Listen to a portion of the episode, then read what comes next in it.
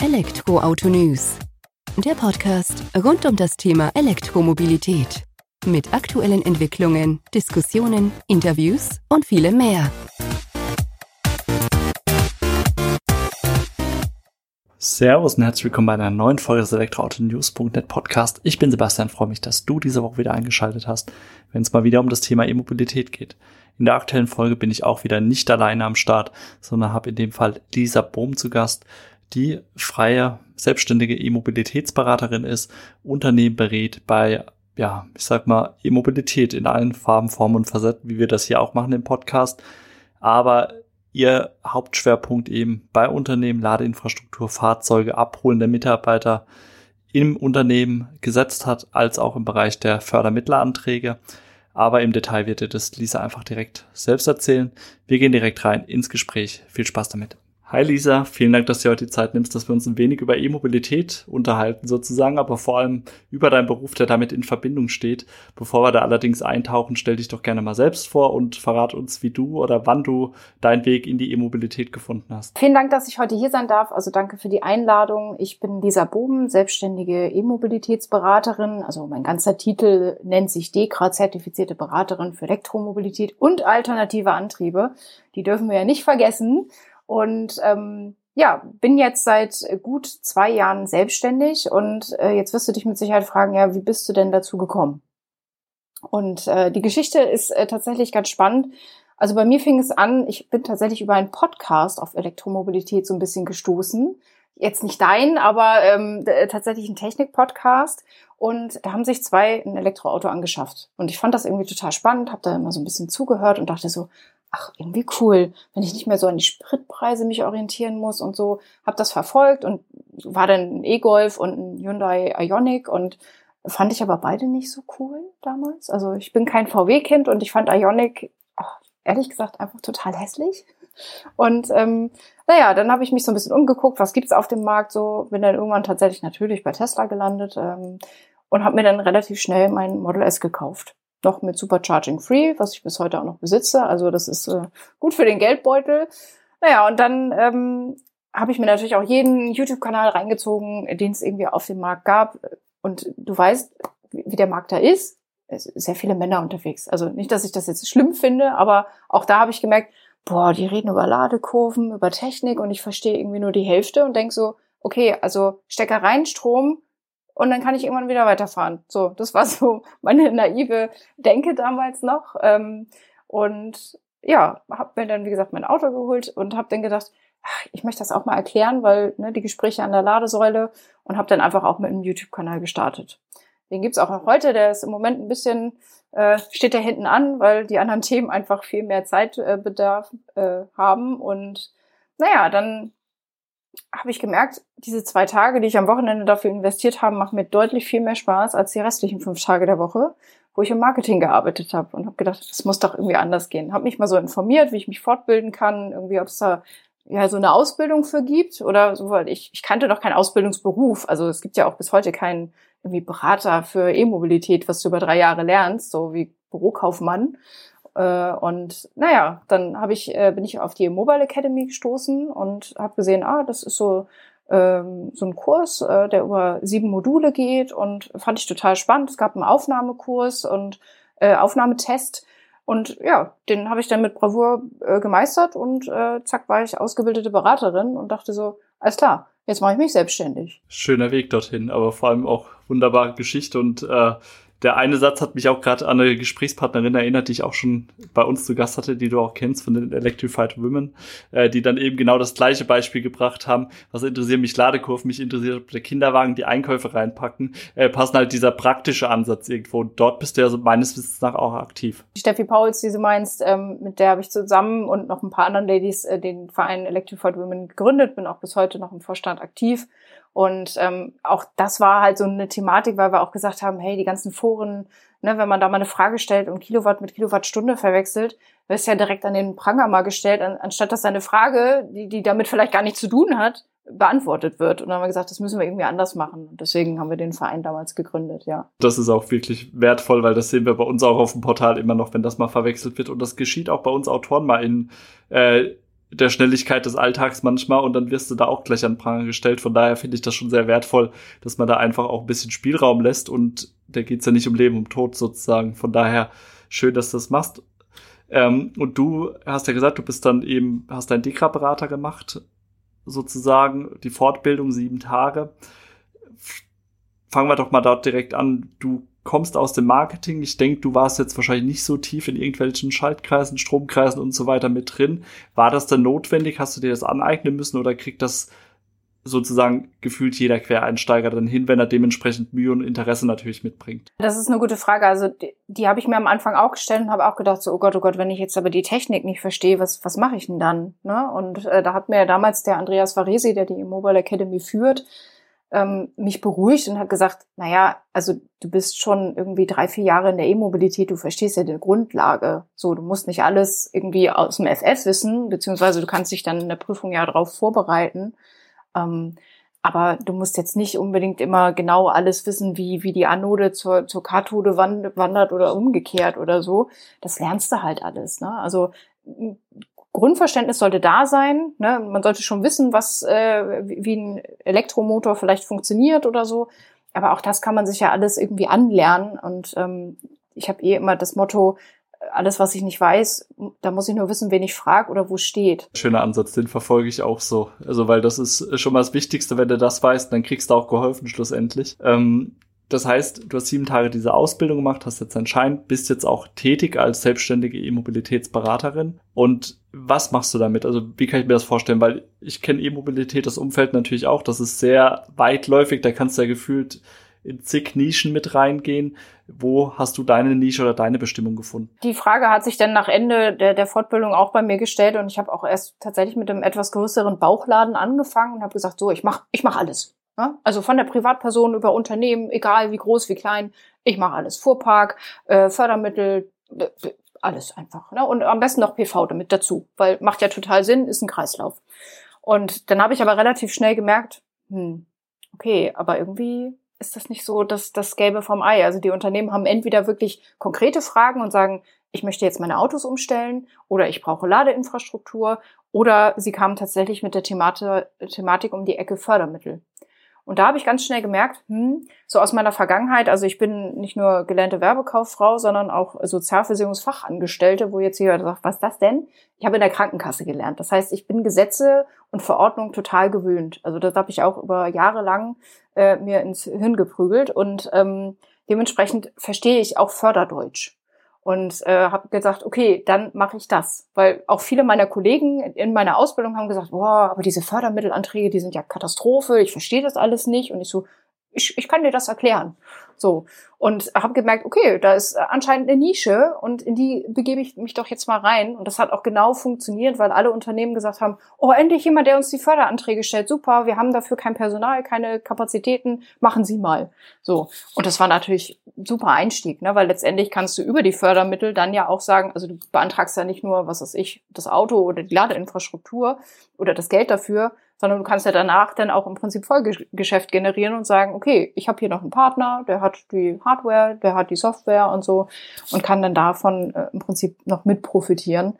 Und ähm, mittlerweile ist das halt ein großer Part bei mir, aber ansonsten bin ich tatsächlich ähm, jetzt im Unternehmensbereich größtenteils mit Fuhrparkumstellung und Ladeinfrastruktur unterwegs. Ich denke gerade dieser Ansatz, den du jetzt auch genannt hast mit den Fördermittelanträgen, das wäre auch überhaupt nicht mein Thema, so dieses äh, deutsche Recht, Beamtendeutsch dann manchmal sozusagen, das kann ich mir schon auch sehr schwierig vorstellen, aber schön, dass du da eine Nische hast und das ist ja wirklich eine Nische, weil dann ja innerhalb von der E-Mobilitätsszene da wahrscheinlich auch weniger Interesse dran besteht, als dann Ladeinfrastruktur an sich dann eben sozusagen anzubieten. Ähm, da hast du, du hast ja gesagt, du bist mit diesem Bauchladen gestartet in die Breite hinein. Ähm, hast du auch Erfahrung mit Privatpersonen gemacht und war das dann auch irgendwo der Grund, äh, weil es vielleicht zu kleinteilig wurde, dann auch äh, sich auf Unternehmen zu spezialisieren? Ja, man darf ja auch bei den Privatpersonen einfach nicht vergessen, ähm, da ist oft die Budgetfrage im Raum. Ne? Und ähm, ich sag mal, jeder gute Unternehmer, Zahlen sind Zahlen. So. Und ähm, ich mache das gerne, weil ich natürlich auch dadurch eine, eine gewisse Reputation habe und auch die mich weiterempfehlen. Und ich denke halt auch mal, hinter jeder Privatperson steckt ja im Prinzip auch ein Arbeitgeber. Also wenn ich die privat berate und die, die in die E-Mobilität erfolgreich eingeführt habe, sagen die ja auch, ah, warte mal, aber auf der Arbeit, da kann ich noch nicht laden. Hm, vielleicht sollte ich meinem Arbeitgeber mal Bescheid sagen und äh, die, der, der oder die kann sich dann bei, äh, bei mir melden. Und äh, das hat tatsächlich auch funktioniert, aber man merkt halt im Privatbereich, ähm, dass es dann, wie du sagst, sehr, sehr kleinteilig wird. Ne? Also da wird dann auch nachher gefragt, ja, welches Ladekabel soll ich denn kaufen? Wo ich so denke, ja gut, ich bin ja jetzt, also ich habe natürlich auch da eine, eine, eine eigene ähm, Empfindung beziehungsweise eine Empfehlung, aber ich möchte jetzt nicht zu kleinteilig beraten. Also da geht's dann auch eher, also da habe ich dann auch teilweise Fördermittelanträge gestellt. Ähm, oder halt, letztens hatte ich tatsächlich ein älteres Ehepaar, die mich äh, aufgrund meiner Dokumentation im ZDF gesehen haben und mich angerufen haben und gesagt haben, oh mein Gott, wir haben ein Auto bestellt, aber wie machen wir das denn mit den Ladekarten? So, können Sie uns da helfen? Und da saß ich dann tatsächlich im Wohnzimmer und habe mit denen die ADAC-Karte äh, aktiviert und gemacht und getan und habe auch immer am Telefon gehangen und so. Ähm, das habe ich auch wirklich eher aus Goodwill gemacht. Also die waren super dankbar und die werden mich mit Sicherheit auch nicht vergessen, aber das, das war dann auch so mein letzter Auftrag in dem Bereich, glaube ich. Ähm, das ist einfach was, was man auch mal so ich sag mal, aus gutem Willen mal machen kann. Aber auf jeden Fall eine sehr schöne Geschichte zum Abschluss für deinen Privatkundenbereich sozusagen. Auf jeden Fall, ja. Kann man ja schon mal sagen. Und äh, die Erfahrung haben wir natürlich auch gemacht, dass du im Privatkundenbereich, da beantwortest eine Frage, da kommen fünf neue mit dazu. Bei Unternehmen kannst du es dann doch auch gesteuerter, gezielter angehen, die Prozesse. Und da redet man natürlich auch von einem anderen Volumen, sowohl vom Auftragsvolumen für dich als auch dann vom ja, Investitionsvolumen in Ladeinfrastrukturen, so wo das Ganze ja dann auch ein bisschen mehr Freude macht, wenn es ein wenig komplizierter wird, wenn es nicht nur einfach die Baukastenlösung ist, sondern wenn man dann eben auch beratend tätig sein kann, ähm, wie du das ja auch willst sozusagen. Und wie ist denn das jetzt? Ich sag mal, E-Mobilität an sich ist ja schon relativ schnelllebig. Wir sehen das ja gerade, Akkutechnik ist für mich immer ein gutes Beispiel. Du kaufst heute ein Auto, morgen ist es schon veraltet übertrieben gesagt. Äh, das erinnert mich immer so an die Computerzeiten früher, wenn du da einen Rechner gekauft hast, der war kaum daheim, war er schon wieder ähm, alt dann dementsprechend. Gibt's bei dieser Berater also bei deiner Beraterrolle auch jährliche Fortbildung musst du das aufrechthalten, dass man einfach auch nachweisen kann, okay, ich bleibe in dem Thema drin und habe nicht einmal diesen Schein gehabt und bin dann 30 Jahre später immer noch der E-Mobilitätsberater, obwohl wir da mittlerweile mit Festkörperbatterien oder was unterwegs sind. Das ist äh, auch das Schöne, ähm, hätte ich wahrscheinlich auch noch mal erwähnt, äh, an der E-Mobile Academy. Ähm, ich habe natürlich mich vorher auch informiert, es gibt auch eine Möglichkeit, das über die IHK zu machen oder die, die HWK, also die Handwerkskammer. Ähm, aber da war halt immer die, wirklich diese, ich sag mal, wirklich Problematik in dem Falle, dass du den Schein bekommst und dann einfach gar nichts mehr machen musst. Und bei der Mobile Academy ist es so, das ist ja mit der DEKRA zusammen, du wirst zertifiziert für drei Jahre. Und dann ist es so, dass du innerhalb dieser drei Jahre sechs Fortbildungstage nachweisen musst. Und ähm, da bietet die Mobile Academy natürlich dann auch Aufbaukurse auf, äh, an. Und ähm, ja, es ist dann halt so, dass du dich dadurch natürlich entweder auch spezifizieren kannst und sagst, hey, ich gehe jetzt mehr in die Immobilienbranche, ich gehe mehr in, in was ist ich, öffentliches Laden oder wie auch immer oder PV ähm, und so weiter. Und das finde ich halt das Schöne daran, weil du am Zahn der Zeit bleibst und das Coole ist halt, wir haben mittlerweile auch ein Intranet, wo wir einfach unsere Fortbildungsunterlagen, ich meine, ich habe das jetzt vor drei Jahren gemacht. In den drei Jahren hat sich ja so viel getan, wo ich manchmal auch denke, so, oh Gott, oh Gott, wie soll ich denn das dann alles äh, nacharbeiten? Und das ist das Coole, ich brauche einfach nur ins Intranet gehen und habe die aktuellsten Folien von meinem Kurs, den ich damals gemacht habe, quasi aktualisiert zur Verfügung und kann da einfach nochmal reinstöbern und sagen, okay, was hat sich denn jetzt eigentlich geändert? Ne, wie, wie sieht das jetzt auch aus mit gesetzlichen Bestimmungen und so weiter? Also auch sowas sind Thematiken, die wir da eingehen. Ne? Also diese Gesetzeskarte Elektromobilität hat jeder vielleicht schon mal gesehen oder gehört und denkt sich so, oh Gott, oh Gott, oh Gott.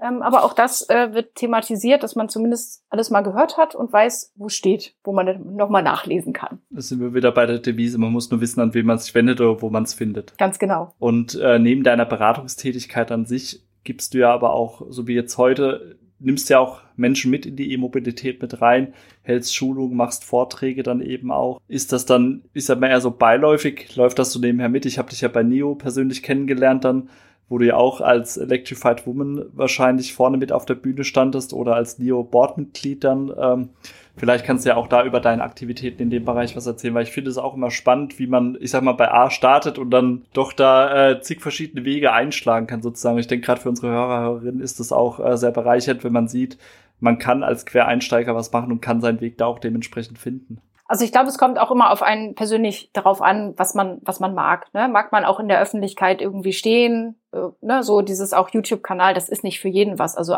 wenn meine Kollegen dann auf mich zukommen und sagen, hey, wie hast du es denn geschafft, so erfolgreich zu werden, sage ich auch immer, naja, das, das ist, also das hat man vielleicht auch einfach in sich. Das ist ja genauso wie, ist man ein Unternehmertyp oder nicht. So, und aber auch das kann man lernen. Also natürlich musst du jetzt nicht der, der TikTok-Star werden, um jetzt in E-Mobilität erfolgreich zu sein. Ähm, aber es kann natürlich helfen. Wenn das dein Kanal ist, ja, dann go for it. Ne? Also ich sage immer so, sucht euch das, wo ihr euch wohlfühlt, macht das und, und dann passt das auch schon. Und für mich ist halt einfach ähm, immer schon wichtig gewesen, mein Wissen einfach zu teilen. Und deswegen versuche ich halt auch einfach immer so eine Bandbreite abzudecken, weil es gibt welche, die hören Podcast, wie hier. Es gibt welche, die gucken lieber YouTube, ja, und wollen auch jemanden wirklich sehen. Ähm, dann gibt's wieder andere, die sagen, ja, ich möchte aber was lesen oder, oder Fachbeitrag oder so. Und deswegen bin ich auch tatsächlich auf allen Ebenen, versuche ich da unterwegs zu sein, um alle irgendwie so ein bisschen abzuholen. Und das spiegelt mir das ja auch wieder. Also wenn ich so auf Events bin wie bei NIO, ähm, ist es dann auch so, ich habe dich schon mal gesehen, aber ich weiß noch nicht wo. Warte mal, lass mal kurz überlegen. Und dann ratter ich dann meine Klaviatur runter und sag ne, YouTube oder ne, Podcast oder so und irgendwas passt dann immer. Und das ist halt aber auch ganz schön, weil dieses, ja, man hat diesen, diesen Erinnerungseffekt, ah, Lisa Boom, das habe ich schon mal gehört. So. Und das ist halt, letztendlich ist das ja auch kostenlose Werbung. Außer Zeit kostet es erstmal nicht, das stimmt. Und genau. man lernt doch auch wieder immer wieder interessante Menschen kennen. Ich glaube, wir haben ja, oder ich habe dich zumindest über LinkedIn dann auch gefunden, wo ich ja aktiver bin. Weil fairerweise YouTube, TikTok, ich kann damit nichts anfangen. Ich finde das wunderbar, mir damit die Zeit auch mal zu vertreiben, reinzuschauen, aber mich da selbst davor zu stellen. Ich kriege das nicht auf die Kette, obwohl ich sagen würde, das Thema wird sich anbieten dafür natürlich. Aber deswegen finde ich es auch schön, dass du das genauso deinen Kolleginnen und Kollegen dann mitgibst auf dem Weg und dann eben sagst, jeder muss für sich das finden, das Medium, wo es dann eben passt, schlussendlich. Man kann ja trotzdem mal mit den Füßen ins kalte Wasser vielleicht lernt man ja auch damit, äh, darin zu schwimmen dann sozusagen. Was mich noch interessieren würde, ich sag mal, du hast jetzt vorhin gesagt, Bauwarenladen oder Gemischtwarenladen bist du gestartet, entwickelst dich jetzt Unternehmen, Förderung, Schulung, Vorträge. Jetzt sind ja andere Themen dann auch, dass ja vielleicht trotzdem mal ein Unternehmen an dich rantritt und sagt, PV-Anlage wäre jetzt ein Thema, was uns interessieren würde. Wie gehst du damit um? Hast du dann auch das Netzwerk? Geht das dann auch über deine Beratertätigkeit, also hat sich da auch was geformt, wo du dann oder wo ihr untereinander vermittelt sozusagen, um dann trotzdem den Kunden sozusagen zufriedenzustellen? Ganz genau. Also das habe ich schon von Beginn an meiner Selbstständigkeit eigentlich aufgebaut, dass ich immer gesagt habe, ich möchte ein gut funktionierendes Netzwerk im Hintergrund haben. Und ich glaube, das war auch das, was mich so erfolgreich gemacht hat, weil ich für jeden Kunden, egal mit was er kam, eigentlich immer eine Lösung parat hatte, auch wenn ich sie selber vielleicht dann nicht umgesetzt habe. Aber ich hatte immer jemanden, den ich weiterempfehlen konnte oder wo ich sagen könnte, wenden Sie sich mal bitte an die und die. Ne, ich habe hier einen direkten Kontakt. Ähm, sagen Sie kurz, äh, dass Sie von mir kommen oder ich instruiere das kurz. Und ähm, dann hat der Kunde aber die richtige Lösung. Und äh, so mache ich das auch heute noch. Also ich gehe ja gerne auch mit meinem ähm, Einstiegsprodukt, dem Starter-Workshop in die Unternehmen und sage halt, hey, lassen Sie uns erstmal zwei Stunden zusammensetzen, mal so den Status quo erheben und sagen, wo sind wir, wo wollen wir hin, welche Budget gibt es, welche Vorgaben gibt es und dann gucken, wo, wie wir den Fahrplan entwickeln. Und auch da gucke ich natürlich immer, natürlich habe ich meinen Fokus auf E-Mobilität und die Themen, die damit zusammenhängen, Ladeinfrastruktur und so weiter. Aber natürlich gucke ich immer Richtung PV und auch anderer Mobilität. Ne? Also auch ich sage als E-Mobilitätsberaterin, es muss ja nicht unbedingt immer das Auto sein. Es kann ja auch ein Fahrrad sein, es kann ein Scooter sein. Wir haben so viel an Mobilität im Moment auf dem Markt und so viele Möglichkeiten, ähm, dass ich auch dahin gucke. Und auch jetzt habe ich einen Kunden, der sagt, ah, ich weiß auch gar nicht, ob ich den Fuhrpark eins zu eins umstellen möchte oder ob ich eher jetzt auch auf die Schiene gehe, Mobilitätsbudget. Ja, und das wird, glaube ich, in Zukunft auch wirklich ein ganz, ganz großes Thema. Und da müssen wir E-Mobilitätsberater uns dann vielleicht auch ein bisschen, ja, ich will nicht sagen locker machen, aber ein bisschen freier damit umzugehen und zu sagen, nicht eins zu eins immer jedes Auto ersetzen, sondern auch das mal in Frage zu stellen, braucht es ein Auto? Oder kann es vielleicht auch ein Roller sein? Oder muss es überhaupt irgendwas an Fortbewegung sein? Oder gibt es halt einfach zukünftig nur noch Budgets? Spannend, dass du es auch so aufgreifst. Das sind auch so die Entwicklungen, die ich die letzten zwei, drei Tage in Gesprächen erfahren habe, dass da auch immer mehr der Gedanke hingeht, dann eben, wir kommen jetzt mal von dem reinen Antriebswandel weg, vom Verbrenner zum E-Auto, sondern denken halt Mobilitätswandel. Und da ist das Mobilitätsbudget natürlich in Firmen schon ein schönes Mittel, um da auch mitzuspielen, was aber natürlich ähm, verwaltungstechnisch nochmal eine andere Herausforderung dann ist, wenn du da nicht den richtigen Partner hast. Das muss man fairerweise auch sagen. Bei einem E-Auto, da machst du noch eine Ladestation hin, dann weißt du auch, das funktioniert. Bei äh, Mobilitätsbudget wird es ein Stück weit schwieriger dann, aber auch lösbar. Und ich finde es dennoch richtig, wenn man sagt, man ist da als Berater aktiv, dann sollte man auch ähm, so frei in der Meinung sein, dass es nicht immer nur diese eine Lösung gibt und das ist halt das E-Auto, sondern zweckgebunden oder entsprechend dem jeweiligen Prozess ähm, dann auch zu entscheiden, okay, steig doch mal aufs Rad oder lauf halt die fünf Meter zu Fuß, da brauchst du weder ein Rad noch ein Auto. Also von daher sehr spannend. Wie wird das denn angenommen von Unternehmen? Also wird die Arbeit auch, ich sag mal, wertschätzend dann angenommen, sozusagen deine, die du damit einbringst? Oder ist das dann eher so die Fraktion, York, den du ja auch kennst, äh, er hat immer so schön Dieseldieter gesagt, die dann einfach sagen, oh, jetzt muss ich den Kram hier machen und also das würde mich auch noch interessieren, weil das ja auch nochmal eine Herausforderung und auch gegebenenfalls Belastung für dich in deiner Arbeit als Beraterin ist. Also ich muss sagen, meine bisherigen Kunden waren immer sehr, ähm, ich sag mal, pro E-Mobilität, ne? beziehungsweise waren einfach schon offen dem Wandel gegenüber vielleicht manchmal auch noch ein bisschen Techno Technologie offen, dass man sagt, ja, ähm, aber wir machen jetzt erstmal mit Plug-in-Hybrid, wo, wo, ich dann natürlich schon ein bisschen die Augen verdreht habe im Nachhinein und gesagt habe, oh, muss doch sein. Ne? Aber ich versuche dann auch da mit Argumenten vielleicht nochmal so ein bisschen aufzuklären, also nicht, nicht zu, zu verurteilen und zu sagen, ja, aber Sie können ja jetzt nicht mit Hybriden anfangen, ja, sondern dann eher aufzuklären und zu sagen, haben Sie mal da und da drüber nachgedacht? Ja, also ich habe jetzt auch tatsächlich eine Fuhrparkanalyse gemacht, wo auch ein gemischter Fuhrpark schon vorhanden war, also mit Verbrenner, Plug-in und äh, teils auch Elektro. Und das war so spannend zu sehen, was alleine dieser, dieser kleine Plug-in-Hybrid-Fuhrpark verursacht hat an Kosten. Also nicht nur Ladung und Tanken äh, und, und äh, ähm, also Werkstattkosten etc. Ne? Also da, da wird ja erstmal so ein bisschen schwindelig. Und ähm, es ist aber so, dass es meiner Meinung nach immer jemanden braucht im Unternehmen, der grundsätzlich erstmal offen ist. Wenn das nicht da ist, wird es für mich als Beraterin natürlich unheimlich schwer. Wie du sagst, dann kommt da so ein Diesel-Dieter um die Ecke und sagt, ja, nee, aber, nee, also, ja, wenn ich hier das Auto anstöpsel, dann macht's hier zip-zap und dann ist alles aus. So, habe ich auch schon erlebt, aber eigentlich gibt es immer einen, der auf die Idee kommt, hey, lass uns mal was tun, weil sonst würden sie ja auch gar nicht auf mich zukommen.